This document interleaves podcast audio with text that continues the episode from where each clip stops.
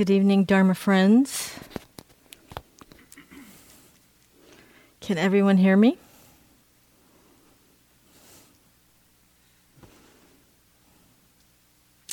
So tonight is it is my honor and pleasure to talk to you about the seven factors of enlightenment.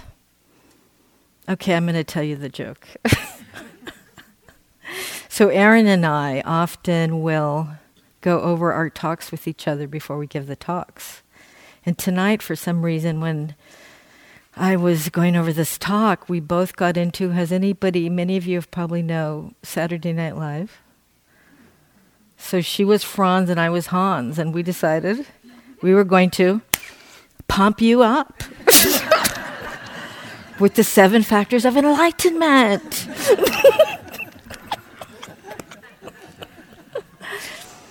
so, noticing joy in the mind and heart. I remember the first time uh, I was p- practicing with my teacher, and I came in and reported, and I'm just telling myself jokes on the cushion. He said, That's joy in your mind. So, the seven factors of enlightenment.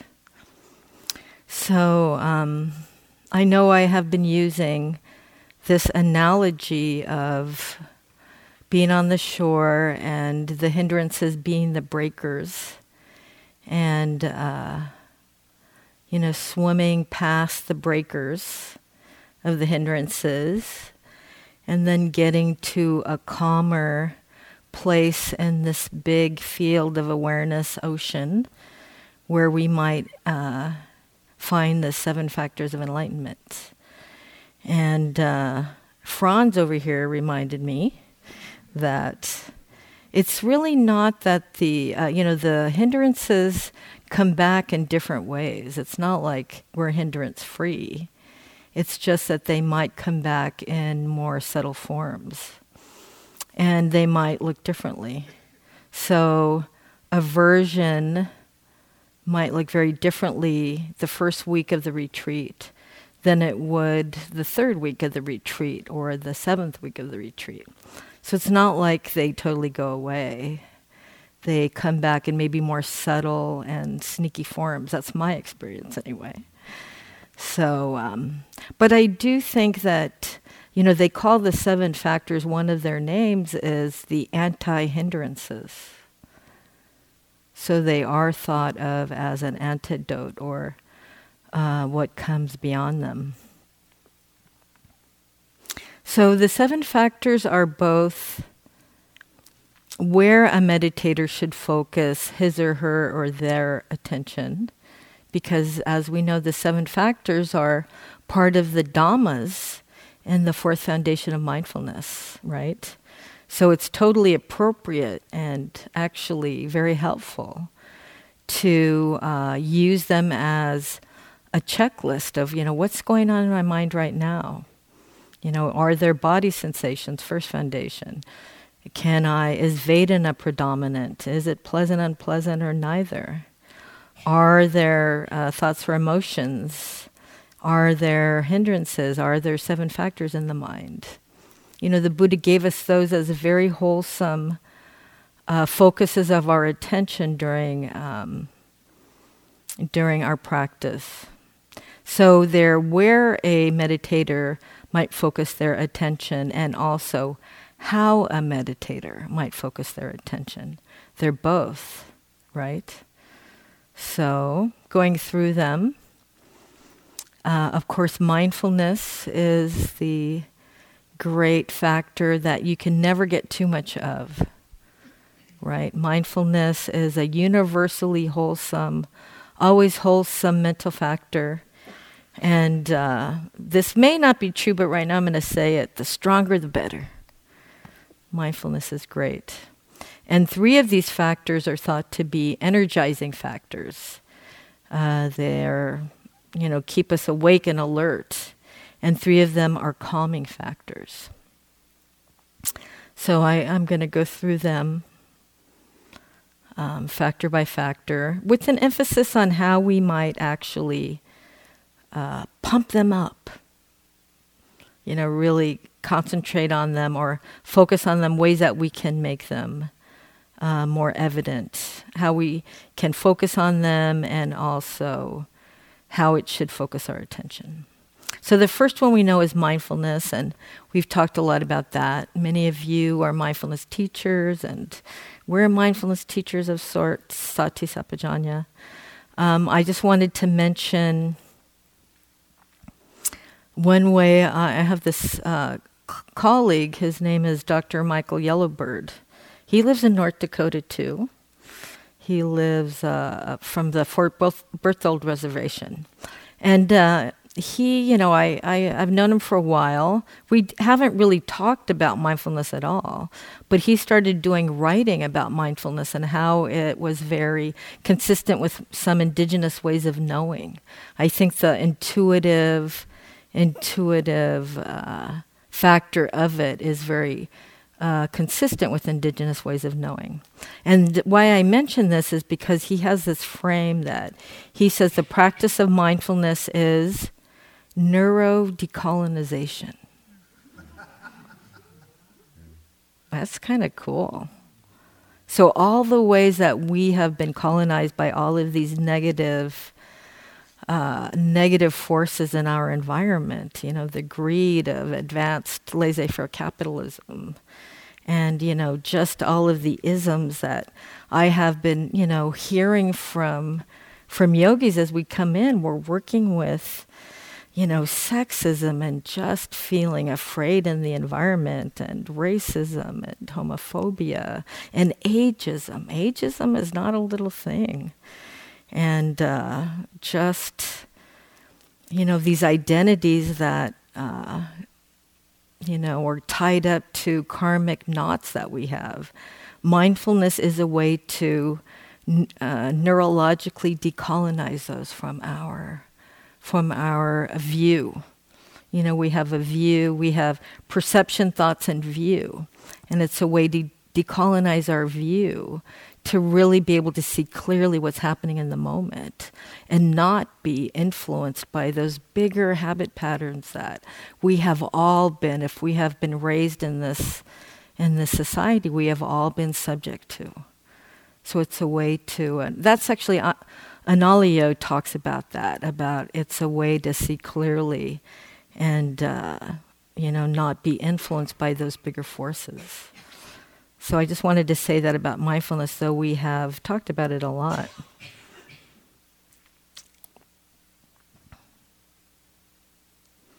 And um,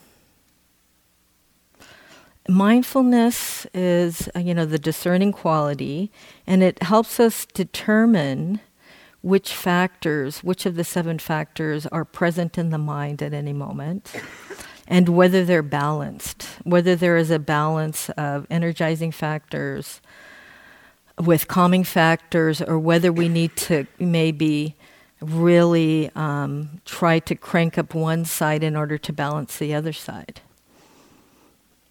And we can incline the mind towards uh, mindfulness. Just as we say the resolves in in metta meditation, you know, may I be safe and protected. We can say, may strong mindfulness arise. You know, set the intention for mindfulness to be present. We can set that resolve and, uh, you know, just to have that intention in the mind. So, what else should I say about mindfulness? we all love it, right? That's why all we're here.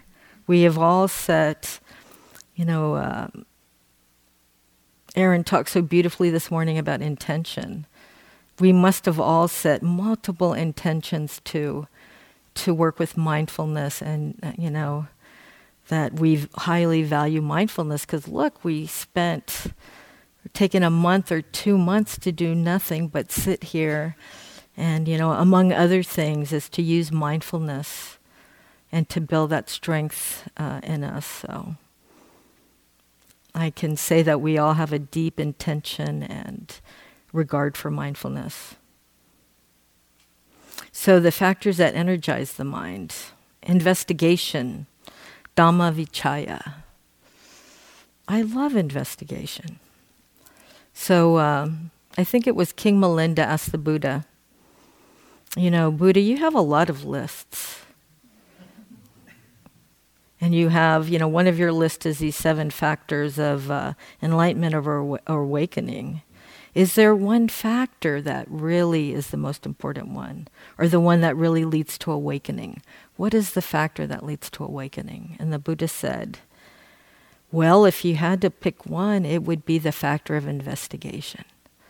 The factor of investigation is really the wisdom function, or it, it, it serves to promote wisdom or the cause for wisdom to arise. And so uh, King Milinda said, Well, then why do you talk about all the other ones?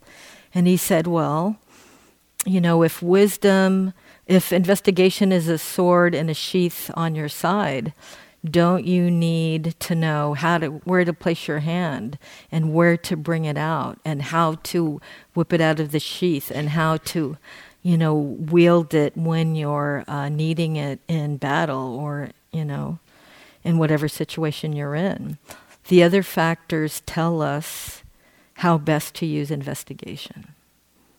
So I thought that was interesting. So, um, investigation, Dharma Vichaya, some other translations of that Pali term. And you know, I love when we actually do multiple translations of Pali terms because it gets us to a deeper meaning or a broader, more inclusive meaning of what these qualities are. So I always like to see multiple Pali uh, translations. So some other translations of Dhammavichaya are discrimination of Dhammas, and that's just meaning, you know, investigation is going down the list of the four the fourth foundation and saying is this in my mind? Is this in my mind?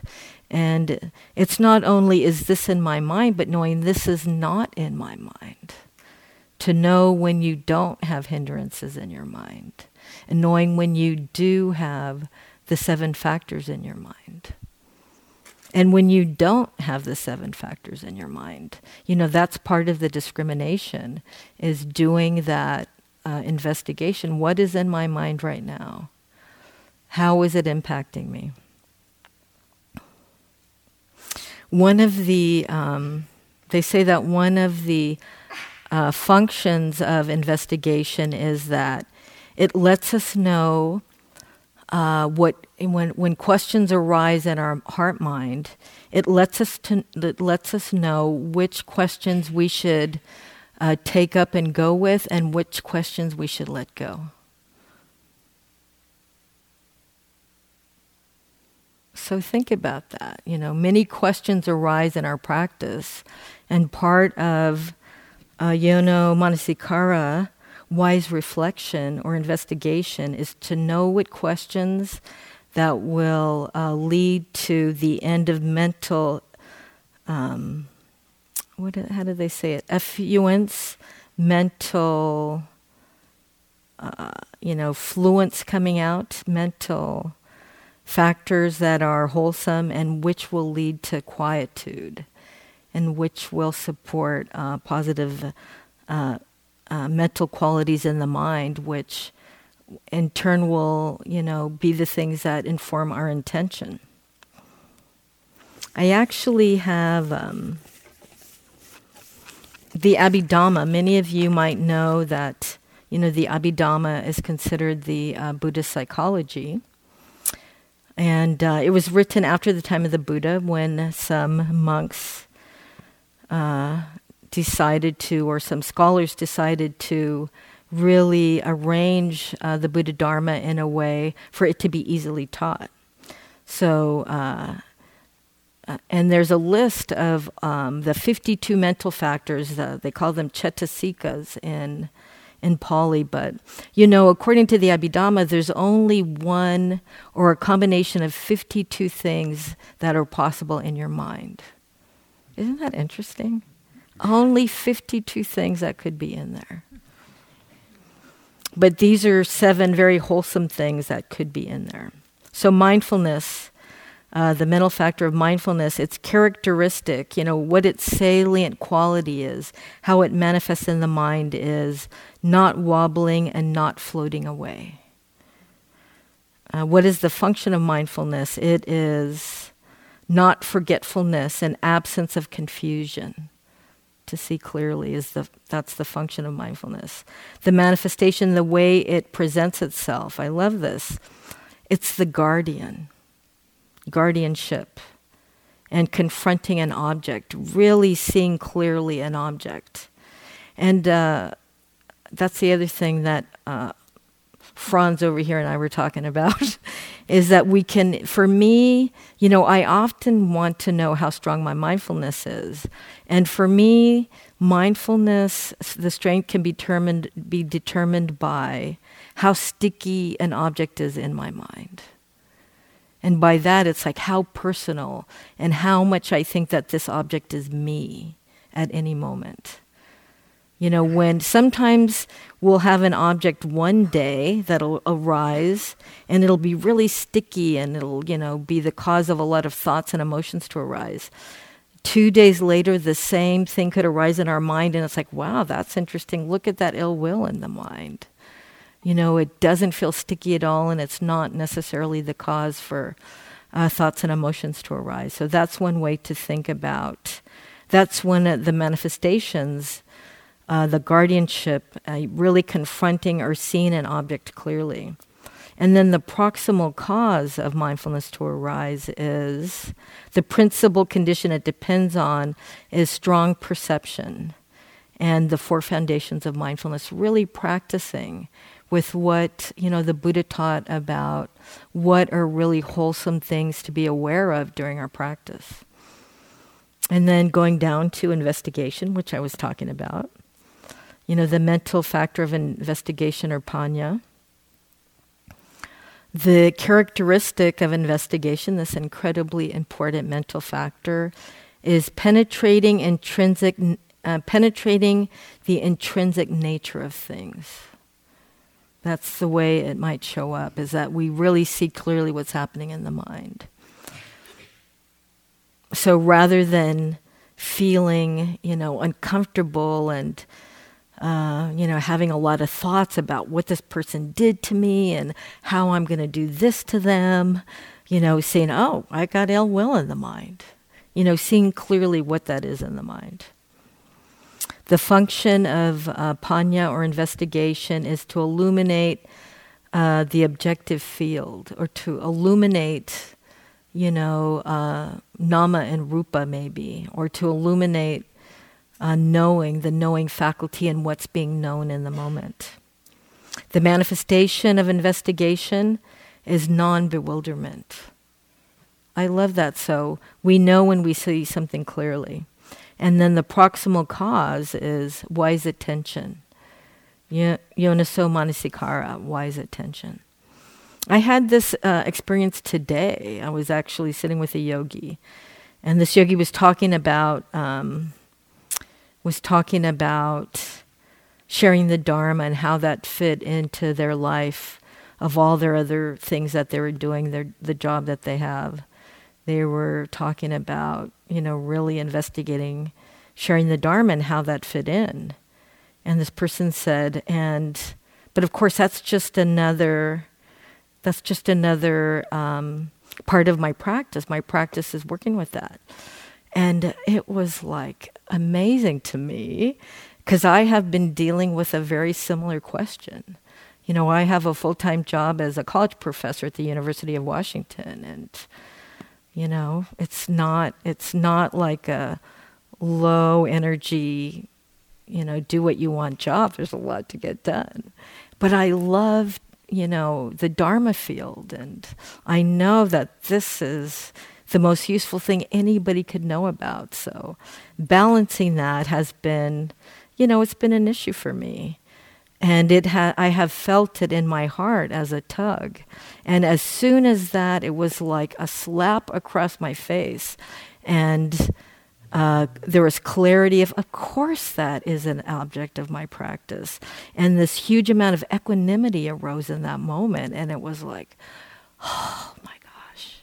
It was just a, a, an amount of freedom I hadn't felt on that subject in a while. So it was really interesting. It was really beautiful. And I felt really free all day. So I think that was a moment of seeing clearly something that was really sticky for me, right? But I was through just this interchange, being able to see clearly, of course, that's another object to investigate. And it really changed the nature of it. It was really beautiful. So, how do we. Um, how do we build up investigation? So, one way t- that supports investigation is um, to realize, for example, if, if we have a hindrance in the mind, the first thing, of course, is to know that we have a hindrance in the mind. And it's always really great to do a hindrance check when we are having some struggle, some struggle on the cushion or walking around during walking meditation. It's always good to say, is there a hindrance in my mind right now? What's going on? And and to know how to hold the hindrances. This is a lot easier when, you know, we have strong mindfulness and what the hindrance is is not sticky. But one way to think about it with a wise investigation is that we're not asking the question. For example, um, seeing ill will in my mind, you know, I'm not asking the question, um, you know, why is it here? Why am I angry? Or what did this person do to deserve the anger? Or uh, is it right for me to be angry? The question is more, what is happening in my mind right now? What are the edges? You know, where does this start? Where does it end? You know, can I put a frame around it? Can I put a mindfulness frame around it? And how is this, um, you know, how is this influencing my intention in this moment? That was a real important question for me.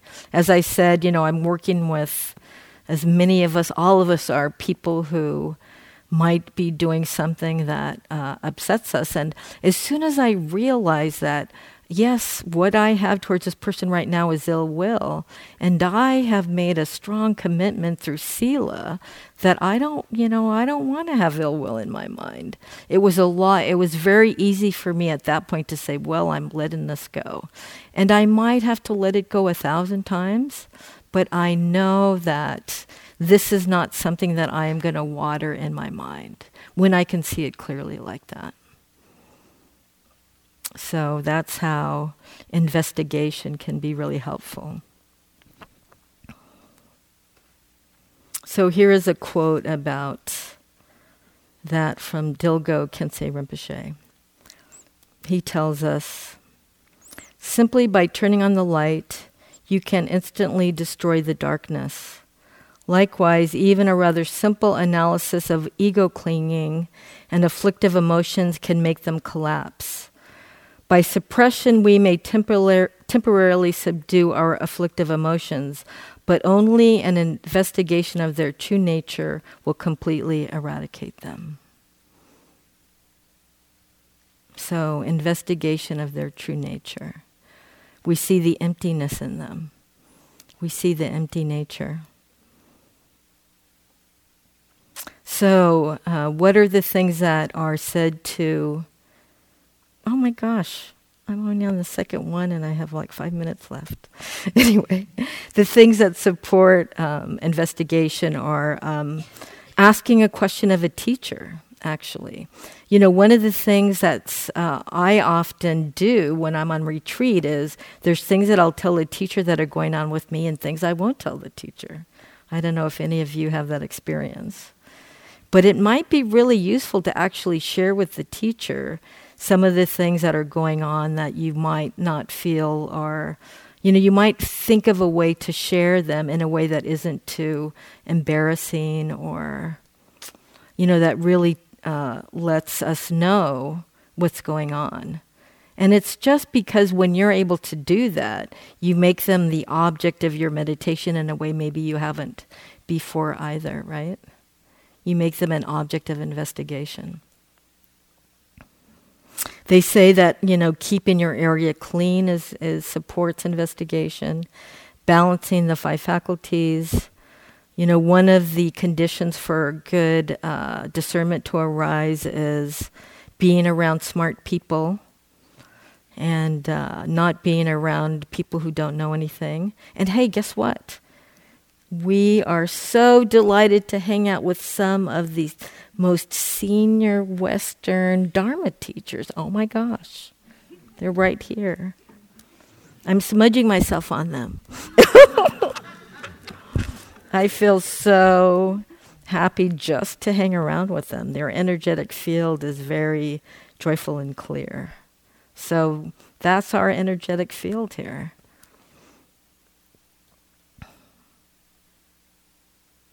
So uh, Sayadaw U Tejaniya says, the balance you have to find is the balance between relaxation and interest. Interest is using wisdom. There is a wisdom quality to interest. People usually try to find a balance between effort and relaxation by using more or less effort. But if there is interest, effort is already present. When the mind is interested in knowing something, there is already effort. But be patient with yourself. To have zero tension is not easy. And I'll, uh, and that leads to the next enlightenment factor, which is energy or virya. And I did give a whole talk on that last time. So I won't spend much time on that. I will give you what some of the uh, Pali translations are, the English translations for the Pali term of virya. They are diligence, energy, perseverance, enthusiasm, sustained effort. Um, and I'll tell you a story of me having uh, been on retreat and having too much energy. So I was sitting the three month retreat at IMS, and I went in to see my teacher, Joseph, and I said, I think my energy is really too high right now. And he said, Why do you think that? And I said, Because I'm actually ringing the bell for like the 3:30 sit or something. And as I'm walking around the facility, you know, while I'm walking around, I'm sending metta to everyone who's here this field. But in my mind, I am screaming the metta phrases. May you be happy. Like, you know, it was in my mind, but I was just screaming them. And he's going, Yeah, yeah, you might have too much energy going on. he said, You should, you know, really take a walk and, you know, your effort might be a little bit ramped up. So why don't you just take a walk and be a little bit more easy, just being presence to where you're at and not try to be so focused on what's happening. So that was one way that uh, my effort got a little bit over overpowered. That's how it showed up for me. Here's a great quote uh, by Brad Warner about effort. It's called Effort versus Success. Effort is more important than so called success because, because effort is a real thing. What we call success is just the manifestation of our mind's ability to categorize things. This is success, this is failure. Who says? You says. That's all. Reality is what it is, beyond all concepts of success and failure.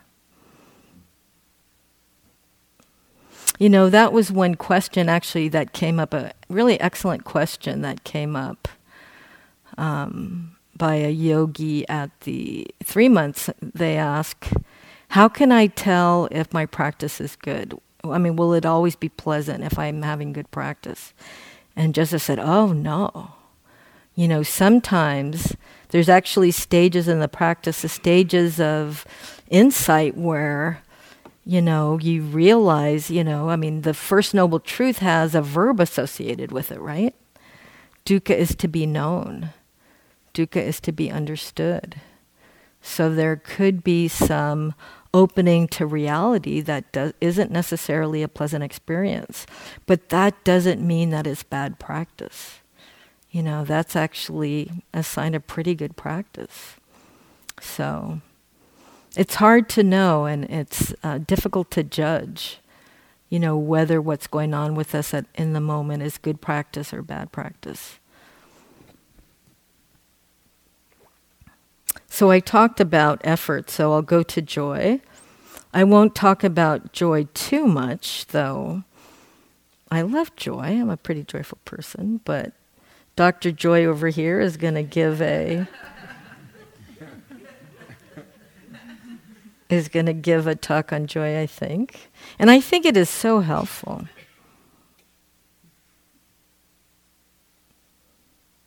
Actually, uh, Franz over here told me, she said a beautiful thing. She said, This path is an ever deepening refinement of joy. I love that. You know, they called the Buddha, even though, you know, the First Noble Truth is the diagnosis of, uh, you know, life can be, that any conditioned thing has no real lasting sense of satisfaction to it.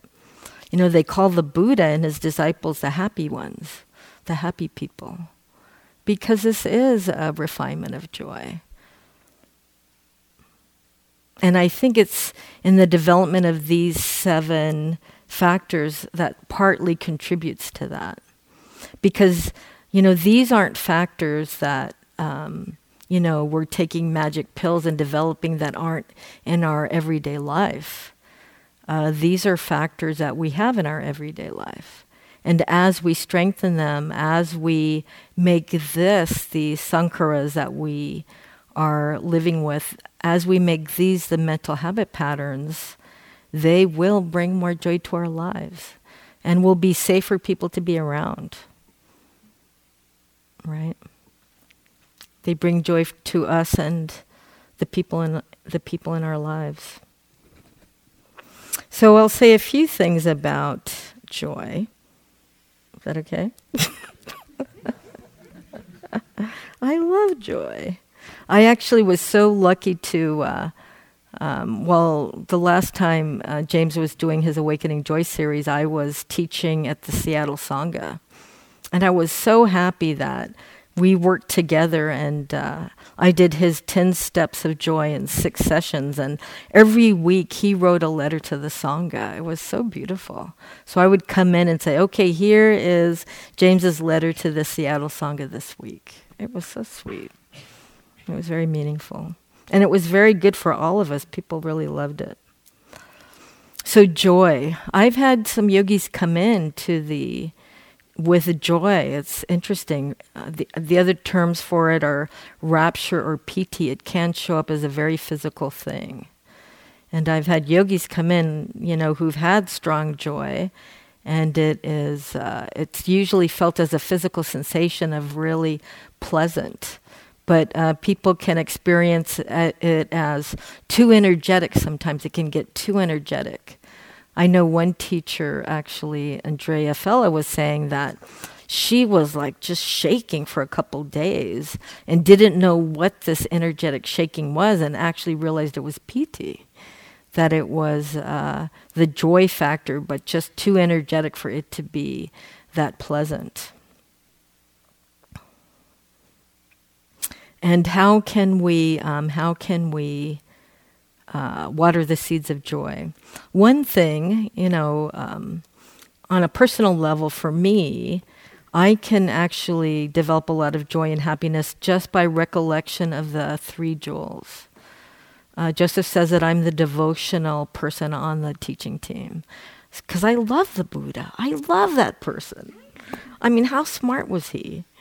And all the people who really are excellent teachers of the Dhamma. I love the Dhamma. That's like physics, you know. And I'm a, you know, I'm like a bona fide scientist, right? I've got like big research grants. And uh, it's like none of that matches the truth of the Dhamma. I just love it so much. And the Sangha, I mean, you know, we bring out the best in each other always. And rec- you know recollecting that just reflecting on that can be the source of joy to arise the other uh, conditions for joy are again, being around uh, smart people, not being around people with a lot of defilements or who don't realize, you know, the impact of their uh, actions. And these, these are the conditions. You know, these are the excellent conditions for, for the uh, awakening factor of joy to be strong. And again, when we have joy in our in our mind, we want to know that it's there. Like, oh, there's joy in my mind. Joy feels like this. You know, we want to be able to really see it and soak up it. You know, how does it feel in the body? What is it doing to the mind?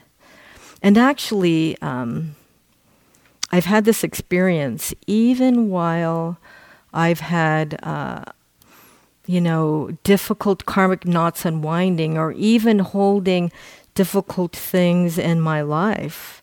And I know this is true of other Sangha members that that we can hold some of our hardest, um, you know, events of our life, our hardships within fields of joy. Have you ever felt that? It's so interesting that there's a field of joy and we can hold the loss of a loved one, you know. And it's beautiful to be able to see that and know that's possible. So, joy.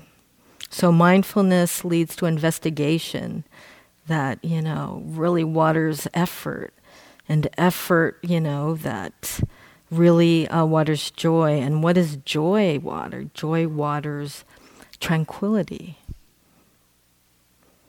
Tranquility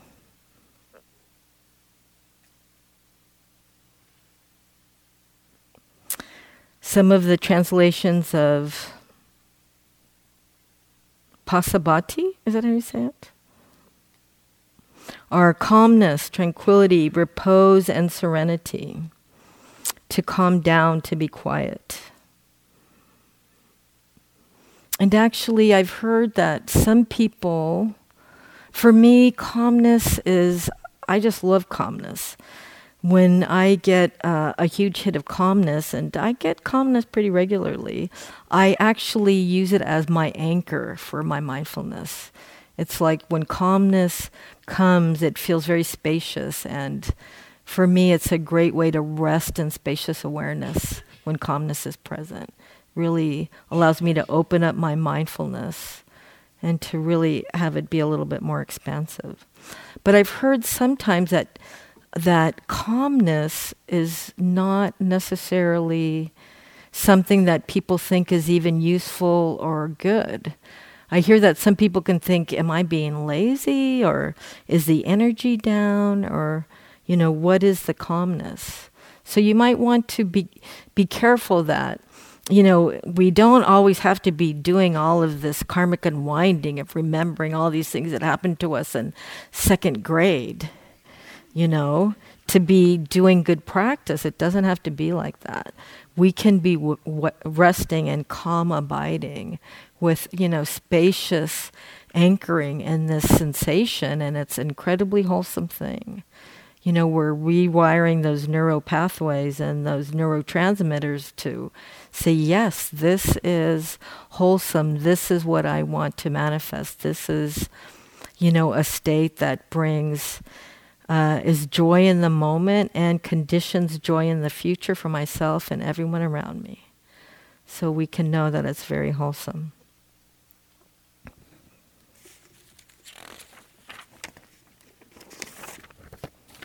So going to the going to the um, Abhidhamma, uh, quickly the mental factor of energy or virya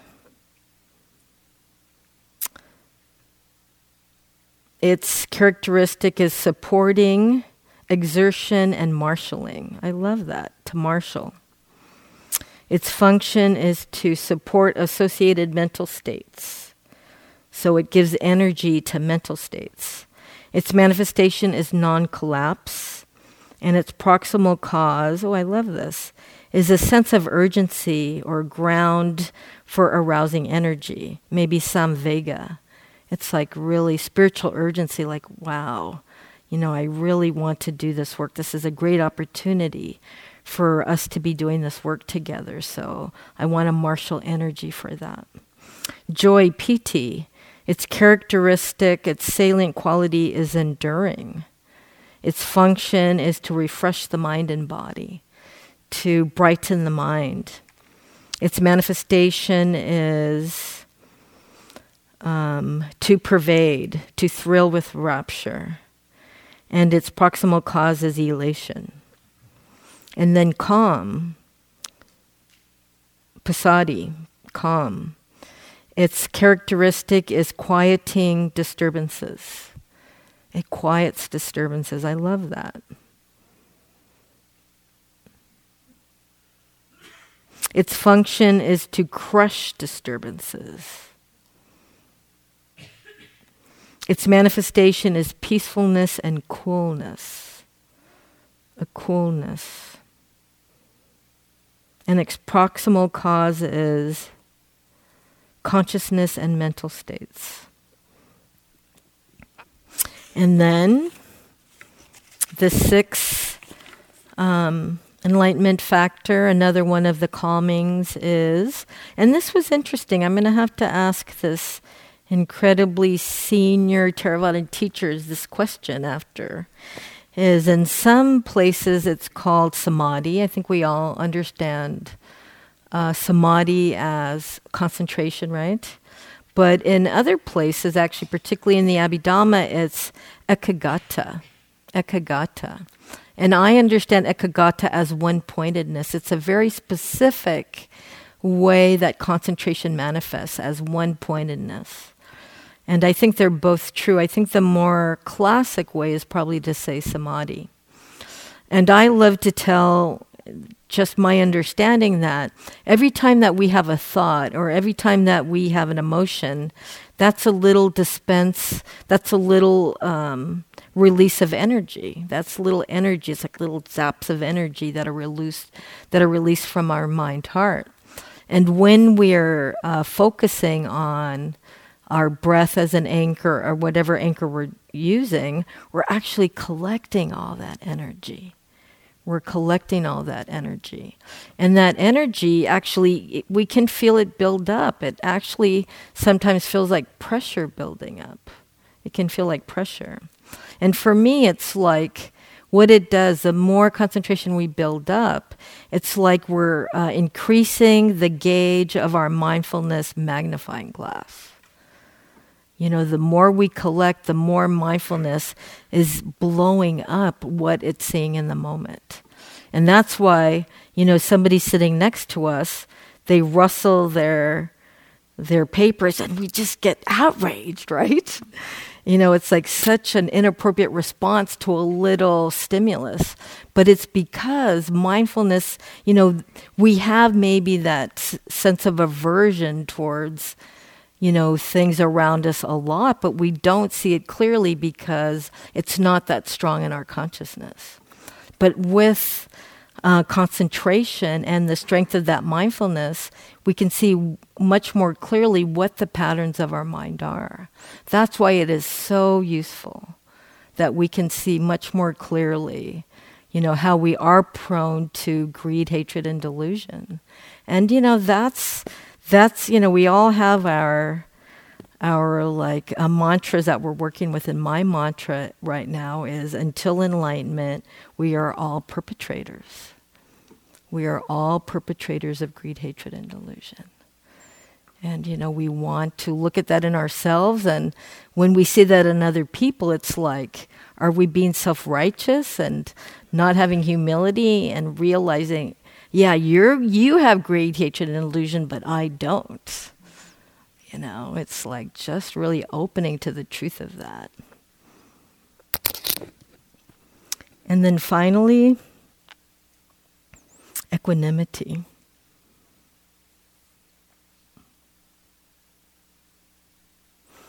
Uh, one way equanimity has been described as feeling very um, absolutely okay about the vicissitudes of life. You know, the Buddha taught about the vicissitudes praise and blame, fame and disrepute, gain and loss, pleasure and pain. Wouldn't you love it if it didn't matter what was present? If we could just have, you know, equanimity, it wouldn't matter what was arising in this moment, that it was all okay. Um, according to the Abhidhamma, concentration. Did I already go through concentration? It has a characteristic of non wandering and non distraction. Its function is conglomerate associated states. So its function is to just really bring in energy levels. Its manifestation is similar to calm. It's very peaceful, concentration is. And its proximal cause is happiness. And for equanimity, the characteristic it's conveying mind and mental states evenly. So it doesn't matter. Its function is to prevent deficiency and excess. I love that. So it really is a manifestation of the middle way. It doesn't matter. It's a manifestation of of um, the middle way. Uh, it is presents itself as neutrality. It doesn't matter. And you know, we can see that when we have strong mindfulness and things aren't sticky, we have equanimity in our mind. It doesn't matter. You know, when we can see ill will and um, it's not sticky, we don't think it's us.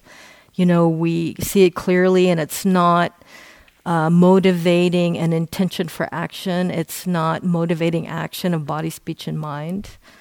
You know, we have equanimity towards that. So it manifests as neutrality. And what is the proximal cause of equanimity? This was surprising for me. The proximal cause is reflection on the law of karma. That's interesting to know, to really know that there are certain things that are the causes of happiness and certain things that are the causes for unhappiness. And uh, being able to open to what's in this moment, but, you know, being very, having a strong intention in this moment to create the causes of happiness for now and the future and to uproot the causes of unhappiness on the individual level, on the Sangha level, on the collective level. You know, to do that not only for ourselves, but to understand our interconnectedness.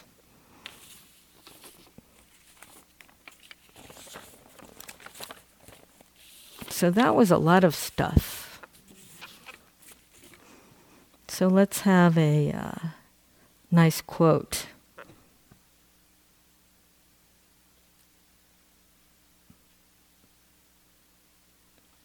The optimism of uncertainty. Human history is a history not only of cruelty, but also of compassion, sacrifice, courage, kindness. What we choose to emphasize in this complex history will determine our lives.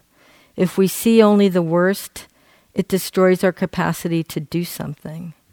If we remember those times and places, and there are so many, where people have behaved magnificently, this gives us energy to act and at least a possibility of sending this spinning top of a world in a different direction. Actually, you know who said that? That's interesting who said that.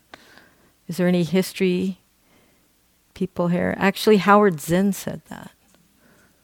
Jon Kabat-Zinn's father in law. Did you know that Howard Zinn, who is a great people's historian, is Jon Kabat-Zinn's father in law?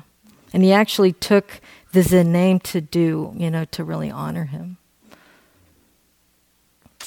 Anyway, so let's sit for a minute.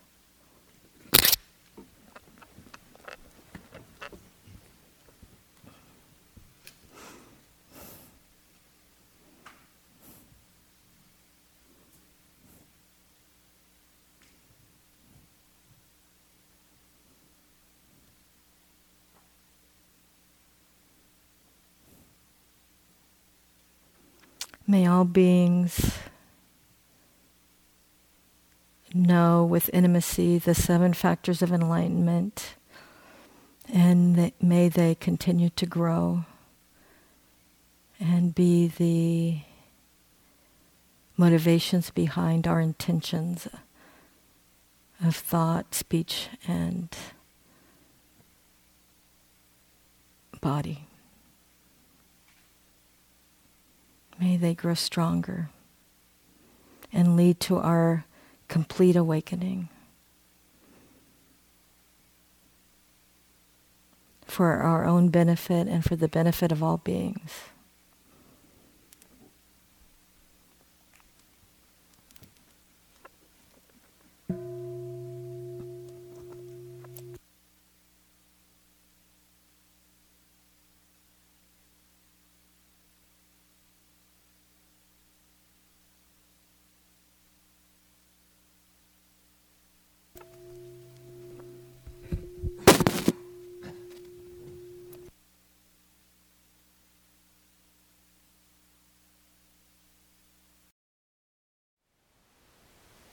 Thank you for listening.